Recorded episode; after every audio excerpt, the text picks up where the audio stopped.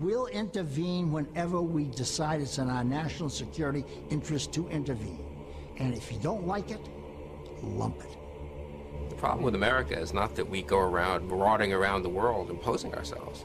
Mm. The problem with America in the last 10, 15 years since the end of the Cold War, really in the last 60 years, is that we've been too slow to get involved. I don't know how many Iraqi civilians were killed, but I can assure you that the number is the absolute uh, minimal that it's possible uh, in modern warfare. Every nation in every region now has a decision to make. Either you are with us or you are with the terrorists. You know, that land over there is yours. You'll go back to it one day because your fight will prevail and you'll have your homes and your mosques back again because your cause is right and God is on your side. Welcome to the darkened hour. Welcome to another episode of the Darkened Hour. I'm your host, Adam Fitzgerald, and with me today is Julie Sirrs. Sirrs was a former military analyst focusing on Central and South Asia for the Defense Intelligence Agency, as well as being a confidant to the late co leader of the Northern Alliance, Ahmad Shah Massoud. Uh, she's currently working at Boone Karlberg, a law firm based in Montana. I thank you very much for coming on, Sir Julie. Yeah, thank you for having me. So let's let's make it simple. Um, the first question: uh, How did you get started with the Defense Intelligence Agency?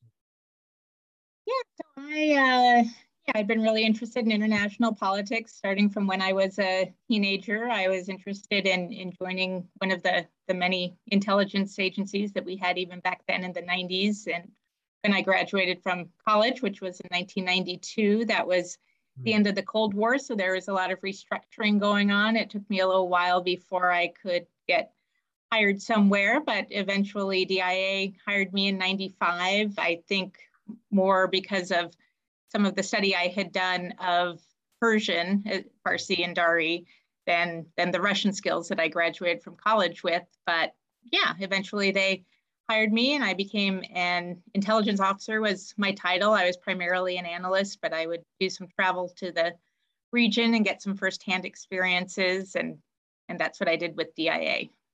How did you become situated in Afghanistan and why did this country so interest you so much? Yeah, it predated my time at DIA as like I said as a teenager I was really interested in world affairs. I followed closely the Soviet invasion of Afghanistan. I was very impressed when the, the Afghans ousted the, the Red Army and you know, with the downfall of the Soviet Union not long after that and their role in contributing to that. So I was really interested in Afghanistan. I greatly admired those Afghans who who had fought against the Soviets and then tried to create a government afterwards. And then by the time I was at DIA, the, the Taliban had come onto the scene and already were showing signs of the same excesses that that they have now and in, terms of their uh, repression of, of women and, and minorities and, and, a lot of their extremism and some of these same former Afghan mujahideen were now fighting the Taliban. So mm. I hmm. was still interested in in that conflict and really wanted to get into Afghanistan to meet with some of them. You know, there is so much, there's very little is known about the Defense Intelligence Agency. Uh, why does it attract uh, less attention than, say, the CIA? Well, I think it's it's a smaller organization. It, it's grown larger after 9/11, uh, but you know, I think still compared to the CIA, it's it's relatively small. It's kind of an interesting mix of you know, especially when I was there, there there were some active duty military, a lot of uh, civilian analysts who were former military, and then some individuals like myself who didn't have any military experience. Um, so so we were, yeah, kind of an interesting mix, I mm-hmm. guess. And I, I suspect DIA does not have the the sort of PR department that that the CIA seems to have that that gets them in the news. Some sometimes good, sometimes bad, I guess. But mm-hmm. they I think sometimes they try to shape the stories. I, I think the CIA has has a good relationship with a number of journalists and help helps drive certain narratives, but CIA doesn't seem to be as involved in that sort of thing and and seems more content to kind of fly under the radar. I no, let's get to the, the meat of the questions. So the mm-hmm. CIA was undergoing internal changes, which allowed for them to focus more so on bin Laden in the mid 1990s. but got rid of the, many of the middle management field officers, which was a complaint within the CIA. Uh, was the DIA undergoing similar changes at this time? The DIA at that time and in, in the 90s was going through a number of structural changes, uh, you know, kind of trying to, to figure out its, its place in the post-Cold War world. Um, it went through a number of reorganizations. I, I would say probably less focused though, or, or less specific to the, the perceived threat from, from bin Laden himself, but, but I think aware of, of the threat of terrorism, especially from Islamist mm-hmm. extremists. Um, but I, I don't think it was driven by that. It was more just trying to, to do sort of a, a post Cold War makeover and figure out what would make sense. When the Taliban came into power in 1996, what was the stance at the DIA regarding Afghanistan at this point? Yeah, I think Afghanistan was regarded by most at, at DIA and I would say the other intelligence agencies as well is still sort of a backwater. Bin Laden himself was the focus of some attention, but in terms of how he'd fit into what most regarded as a civil war in Afghanistan, there wasn't a lot of attention to that. There wasn't a lot of interest in who the, the players still were in Afghanistan. Uh, so yeah, I would say there wasn't there wasn't a whole lot of lot of interest. I wouldn't say there was a, an official position, though. I think there were a few individuals, I think there were some lobbyists in DC uh, who were trying to make the Taliban look a little better than they were in, in the hopes that they could push this line that now Afghanistan will be stable, it's open for investment, particularly energy investment. I think that line was being pushed, but I think a lot of people in the intelligence agencies sort of took a, a wait and see attitude. When did you first meet with Ahmad Shah Massoud, by the way?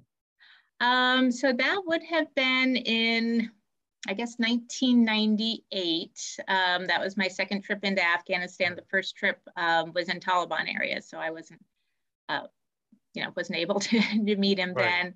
But yeah, so 1998, October 1998 was was when I, I made the first trip into the areas that were controlled by uh, Massoud's forces. Just a follow up to that, what, what was your uh, overall assessment of the man?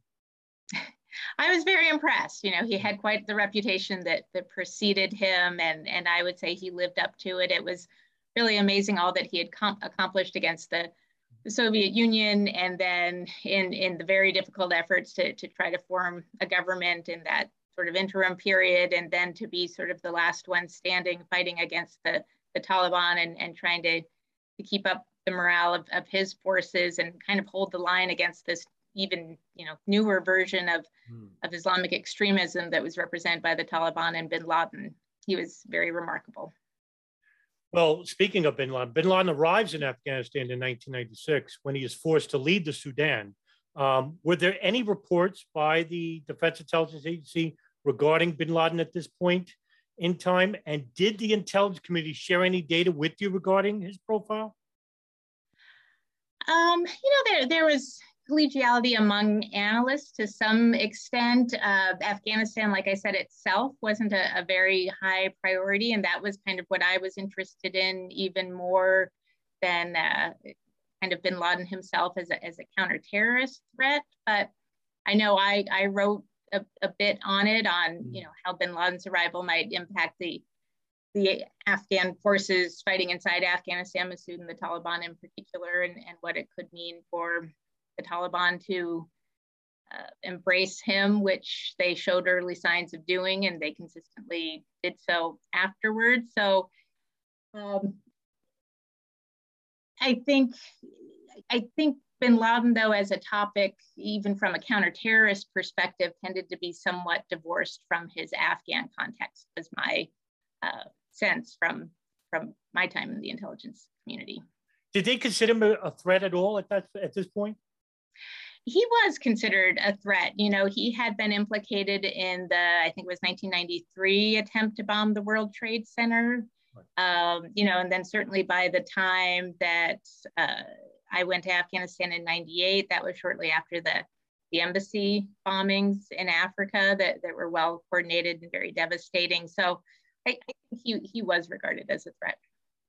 Okay, Unocal, which is the Union Oil Company of California, and Unocal Corporation made a tentative deal with the Taliban to build um, a $4.5 billion pipeline network to transport Caspian Sea oil and gas across Afghanistan to the Indian subcontinent. But the plan was scrapped when the Clinton administration bombed suspected Al Qaeda training camps in the country. Uh, Massoud had suspected Unocal was financing the Taliban. So there's a two part question. How did this deal materialize? And did Unocal fund the Taliban to capture the country's capital, of Kabul? That is, like you said, something that that Massoud said, and and I, I think he based that opinion on solid intelligence that he had. I, I never saw the, you know, specifically hmm. what what the intelligence was, or, or asked him specifically how. My understanding is he had a good network of of individuals you know basically informers who, who would tell him things. And, and that would have been true from from the period of the 1980s so i don't really have any reason to doubt his sources. And and but he seemed very convinced i think from multiple sources that that that unocal was spreading money around that helped the taliban advance on kabul and elsewhere in, in the country and in that lead up. So uh, I, I my professional opinion would be that he was correct in that. And certainly unocal was spend, spreading a lot of money around washington around the same time so it would make sense.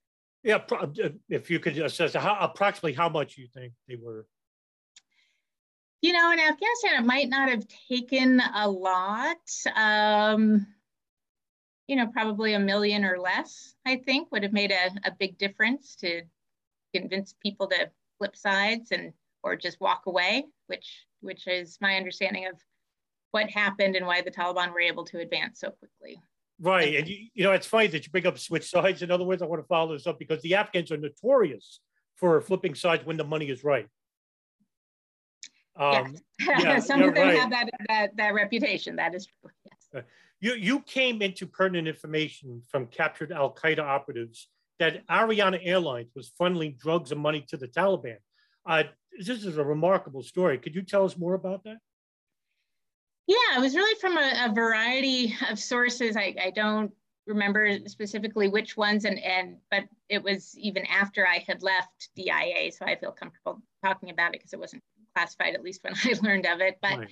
yeah, that, that there was kind of this uh, network of, um, you know, foreign uh, outside arms and fighters to some extent that would come into Afghanistan, and, and then the, the flights would leave loaded up with, uh, you know, opium or, you know, various degrees of, of processed heroin and and go to usually the, the UAE and back was where the air bridge seemed to, to be from. And then money or other supplies that the Taliban needed would, would come in on those flights too. What was the Gulf behind that as well? It's it's always a little hard to know. You know, there are a lot of very wealthy individuals in the Gulf. Some of them probably do that as, as more of a that being support for the, the Taliban, probably are involved as a result of, of their own private beliefs. But at the time, there were only three governments that recognized the Taliban, and that was Pakistan, Saudi Arabia, and UAE. So right. I, I don't think it's a big coincidence that, that UAE was, was very crucial in, in forming that air bridge. And of course, Pakistan played its, its very direct role in, in providing safe haven to the Taliban and as well as a substantial source of fighters when you talk about Pakistan, we're talking about the ISI.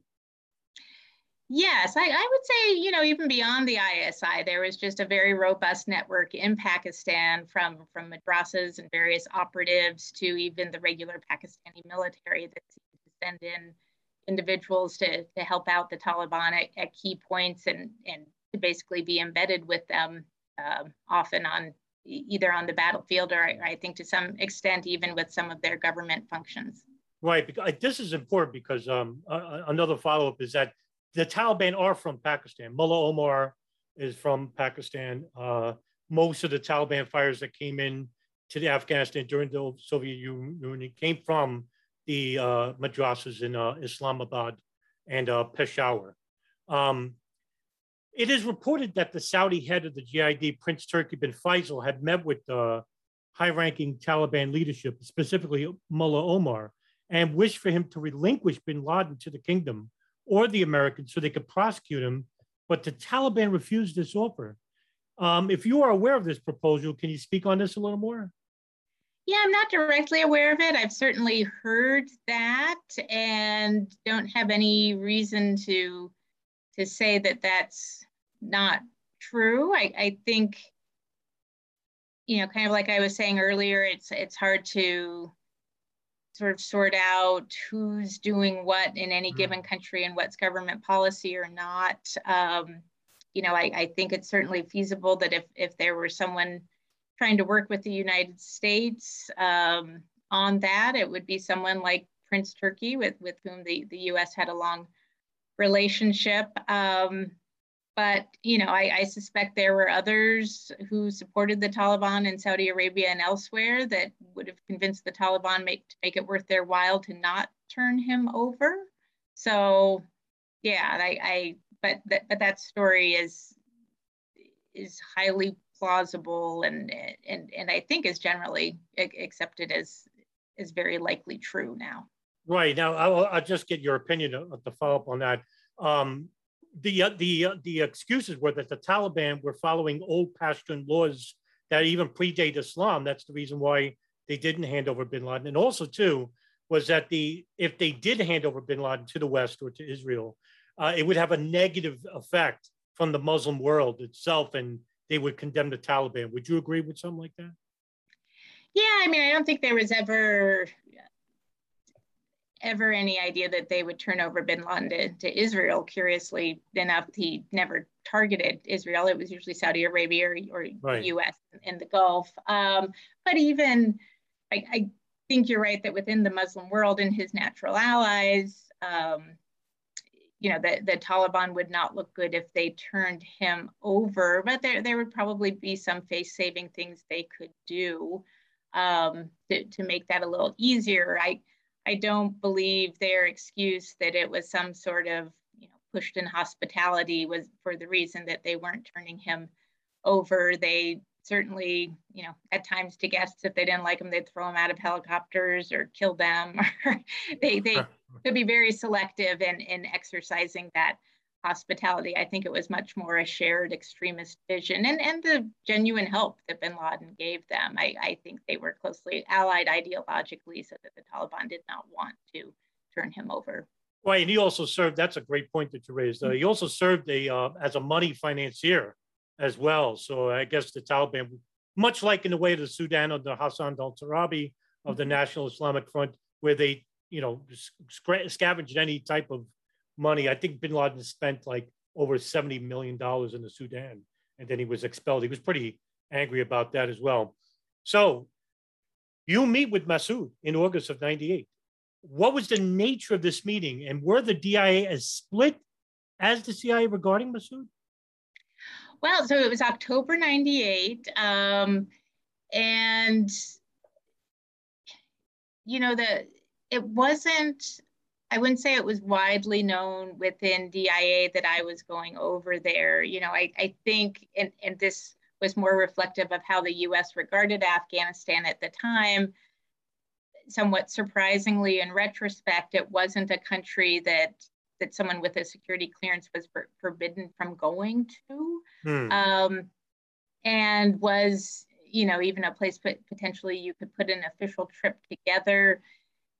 There, it's, it's kind of for boring bureaucratic reasons that I think that it, it wasn't better known um, that I was going, but but again, partly that was because it, it was, you know, a, a place that that analysts could travel to, whether on their own time or, or to some extent on their official time, even though that was very rare at, at the, the time. So um, I, I think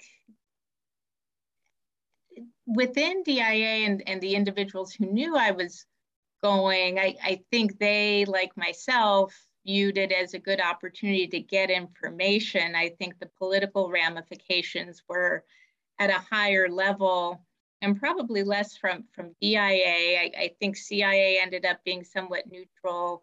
Uh, the individuals who were involved with Afghanistan at the State Department at that time seem to be particularly upset about the message that it it might send. We were trying to be, I think, neutral in in the the war between Massoud and and the Taliban. Um, you know, the State Department didn't see the the need to try to get additional information on on that issue. So.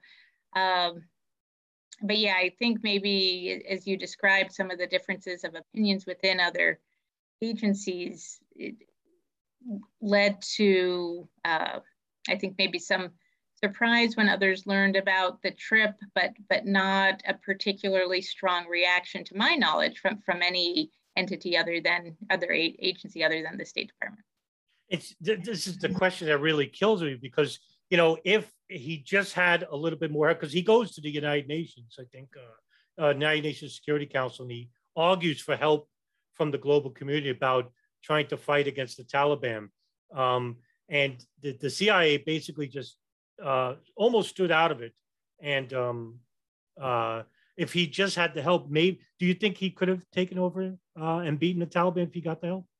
Yeah, I mean that was certainly what he wanted in 1998 and, and onward, and I would say even even before that too. You know, he realized even when I think many Americans didn't, even Americans who, who were focused on this issue, he realized that, that the Taliban were essentially an enemy of the United States, that they were ideologically allied with, with bin Laden, that having them, uh, you know, have a safe haven for, for bin Laden just let Al Qaeda plot and plan against the United States.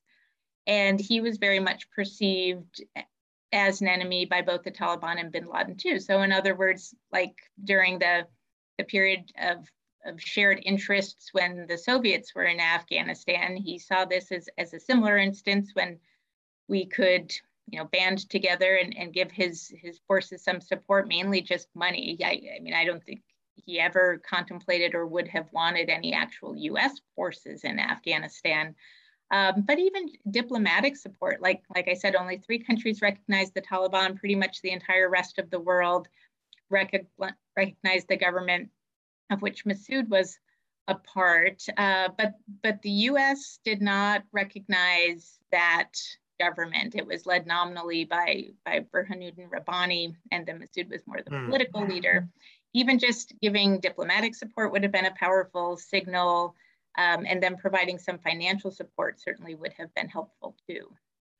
And, and I, to answer your question, I, I do think if he had had that, especially earlier on, you know, like we were talking about earlier, even just relatively small amounts of, of money in Afghanistan combined with some momentum can cause a pretty dramatic shift in the on the ground situation. So, yes, I think he could have, it would have taken an, an alliance with a number of others in Afghanistan, but, but yes, I, I think he could have pushed out the Taliban. Hmm.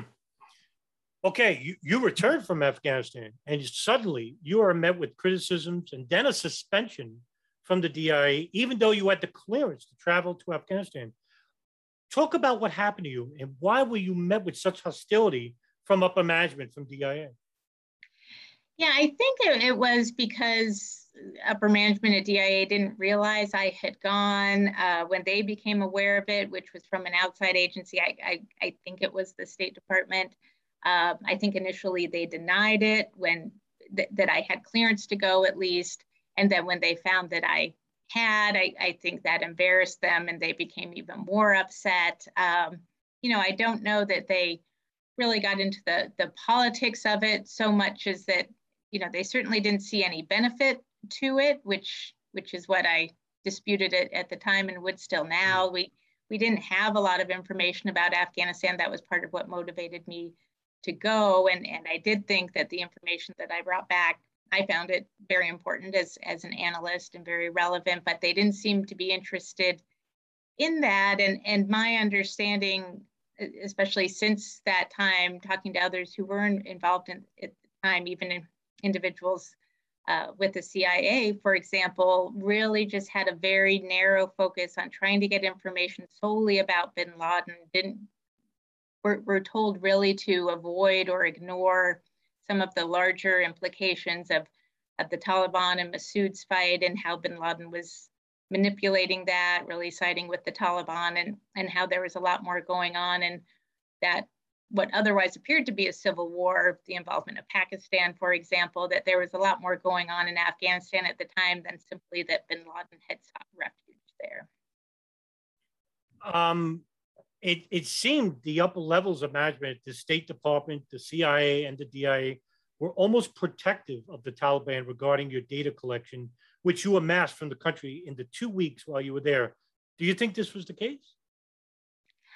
I, I think there definitely were some individuals who would have preferred that the Taliban just take over the country, not have to focus on, like you said, the potential that, that Massoud was there, that he could be aided, that he could fight the Taliban. There, there were a number of, people who didn't want to get involved with that. Like I, I said, at, around that time, which was 98, 99, Unocal was still hoping that they could uh, you know, burnish the Taliban's image somewhat, um, you know, and, and, and come back from what was so far their, their failed effort to, to get that pipeline in place. I, I think there were still individuals who were supportive of those efforts, even though they were, like you said, largely put on ice after the, hmm. the 1998 US missile strikes against the Taliban or certain Taliban areas had the the CIA and the DIA back Massoud? Oh, I actually have a question. What what? Let me ask you another one. Uh, what would you think have happened to Bin Laden and Al Qaeda if the Taliban had been defeated? I think they would have gone to, to Pakistan, like like they did post 9/11. Um, you know, Bin Laden obviously has some friends there and some powerful protection mm. where where he was able to remain. Um, you know, I don't know what other ties he might have had in other countries around that time that might have been an alternative, but I would say certainly Pakistan was probably uh, was certainly the logical place for it, for him to seek refuge, which is eventually what he did. Two days before September 11, 2001, Massoud is assassinated, and he's assassinated by two Al Qaeda operatives posing as media, where a camera they were using had a planted bomb inside of it that exploded and he was killed. What were your thoughts when this happened? When I heard he was assassinated, I, I did assume that it was bin Laden. When I met with him, you know, as early as 1998, and, and then the, the several times I met with him after that, he knew that bin Laden was trying to kill him. So uh, that wasn't a surprise. Um, you know, after that, I, I, guess my next thought was concern of of how the resistance against the Taliban would be able to continue with Massoud's death because he really was the the glue I think that held them together. Um, he was the most inspirational figure and, and a very much a natural leader. So that was was my concern after that was what was going to happen to those areas af- of Afghanistan that were free of the Taliban, uh, the people living there, you know, what would happen to them, and and then just the whole concept of, of resistance, how would it be able to continue in his absence? What are you, all right, fast forward to the present day Afghanistan. Um, the Taliban are back. Uh, it seems they've taken control of the country now. Is this a different Taliban from the Taliban you saw in the early 90s? I don't think so. Um, you know, I, I, think they might be a little more media savvy now. Um, but I think they're still just as repressive. I, I think they are still a threat. Um, you know, I don't know what the ability of, of the Afghans will be to organize a resistance to them. I think eventually that will grow. I'm, I'm not sure in what form, but the Afghans do have a a strong history of of mobilizing to, to forces that are repressive. And I think the Taliban in in many ways, to many Afghans at least, still seem like a foreign backed force. Hmm. The foreigners in this case being Pakistan. I, I think many Afghans still bristle at that and, and don't trust the Taliban, don't like them. I'm not sure, like I said, how long it will will take to for that to be organized. Obviously, there are some elements, including some individuals who were around Ahmad Shah Massoud and, and his own son um, when the Taliban were, were first around. But, but I think those, I, I think that re- resistance will eventually organize and grow. Do you think the United States made a mistake by pulling out without having, uh, without allowing just the Taliban to take over the country completely so quickly? You know, we had been there for 20 years. I, I think that the mistakes that we made were probably made early on in, in that 20 year period, creating, trying to create an army that that looked like an army we would recognize as opposed to an army that would be a better fit for Afghanistan that would rely more on on locals. Um, you know, the fact that that a lot of those Afghan soldiers didn't seem to have been paid for very long and were therefore relatively easy to for the Taliban to manipulate. I think by the time we had had drawn down our, our forces to what they were this year and uh, you know a number of the Taliban had been released, I I think it would have been difficult to come back from that deal that was made under the prior administration. And, you know, I think 20 years for most Americans was was more than enough. Um, like like I said, it, it's certainly never something that Massoud would have wanted or, or even contemplated. I think we would have been better off from the beginning identifying Afghans that we could rely on and trust to form a more genuinely organic Afghan organization and, and government. And, and I hope we'll support whatever resistance eventually gets organized, uh, because I, I, think that will be genuinely Afghan.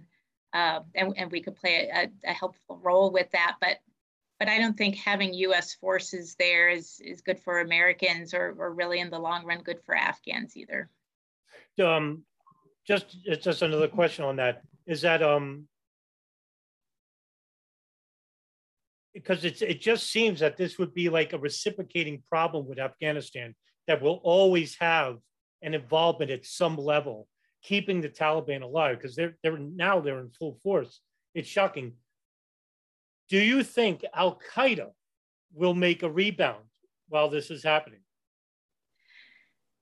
You know, Al Qaeda's been through a lot in the last 20 years. It, it's it's interesting to see that the Taliban seem to, to like I said, I think the Taliban are, are just as extreme and bad as they were before, but but they ha- seem to be dealing now with an even more extremist hmm. terrorist group in, in terms of, of ISIS. So that is a very interesting and different development um, that, that potentially we could maybe even use to our advantage. I, I think as long as the Taliban are off balance, I, I think they would be reluctant to make, at least consciously, Afghanistan the sort of safe haven that it was for bin Laden in the 1990s leading up to, to 2001. I think they're going to have their hands full trying to govern. And, and it's, again, not because I think they're ideologically any better, but they're dealing with with their own rivalries and, and challenges now that I, I think in some ways would make that more difficult. And of, of course, you know, leading up to this year and, and for many years, the Taliban have had areas of Afghanistan that they controlled. And they did not seem to, you know, quickly make that into a, a safe haven for Al Qaeda, for example, even when they've had the chance for a few years now. So I think that dynamic is a little different now, but it's certainly worth keeping an eye on and seeing what other extremist threats might might arise from Afghanistan. But that's that's been going on for a number of years mm-hmm. already. Well, you're talking about the Islamic State in Khorasan that's fighting with the the Taliban yes. at the current mm-hmm. rate. Um, yes. My, my last question to you, Julie. Um, you, you know, me and me and Richard Concrete were talking, and um, he brought up an interesting point you were very young when you went to Afghanistan. It's almost shocking because you look like you were about 22 in that old in the old picture, and you're very young right now. So we were we were asking you, how old were you when you first went to Afghanistan? oh, thanks for the compliment. I guess no, I was. Uh, yeah, so the first time I went to Afghanistan was in 1997. I was 27 years old. So oh my, yeah, okay. I, I, was relatively young, a little older than 22 though. wait, wait, were you the were you one of the youngest analysts at the DIA at the point? I think so. Probably yes. Yeah, yeah. It was. Uh, there. There weren't a lot of analysts there who didn't have some prior military experience. Uh, they were just starting to to bring people like myself in. So yeah, I was I was one of the youngest, that's Well, listen, that I can't thank you enough for coming on the show and uh, answering these questions. Julie, thank you very much. Oh, thank you. Thank you for having me.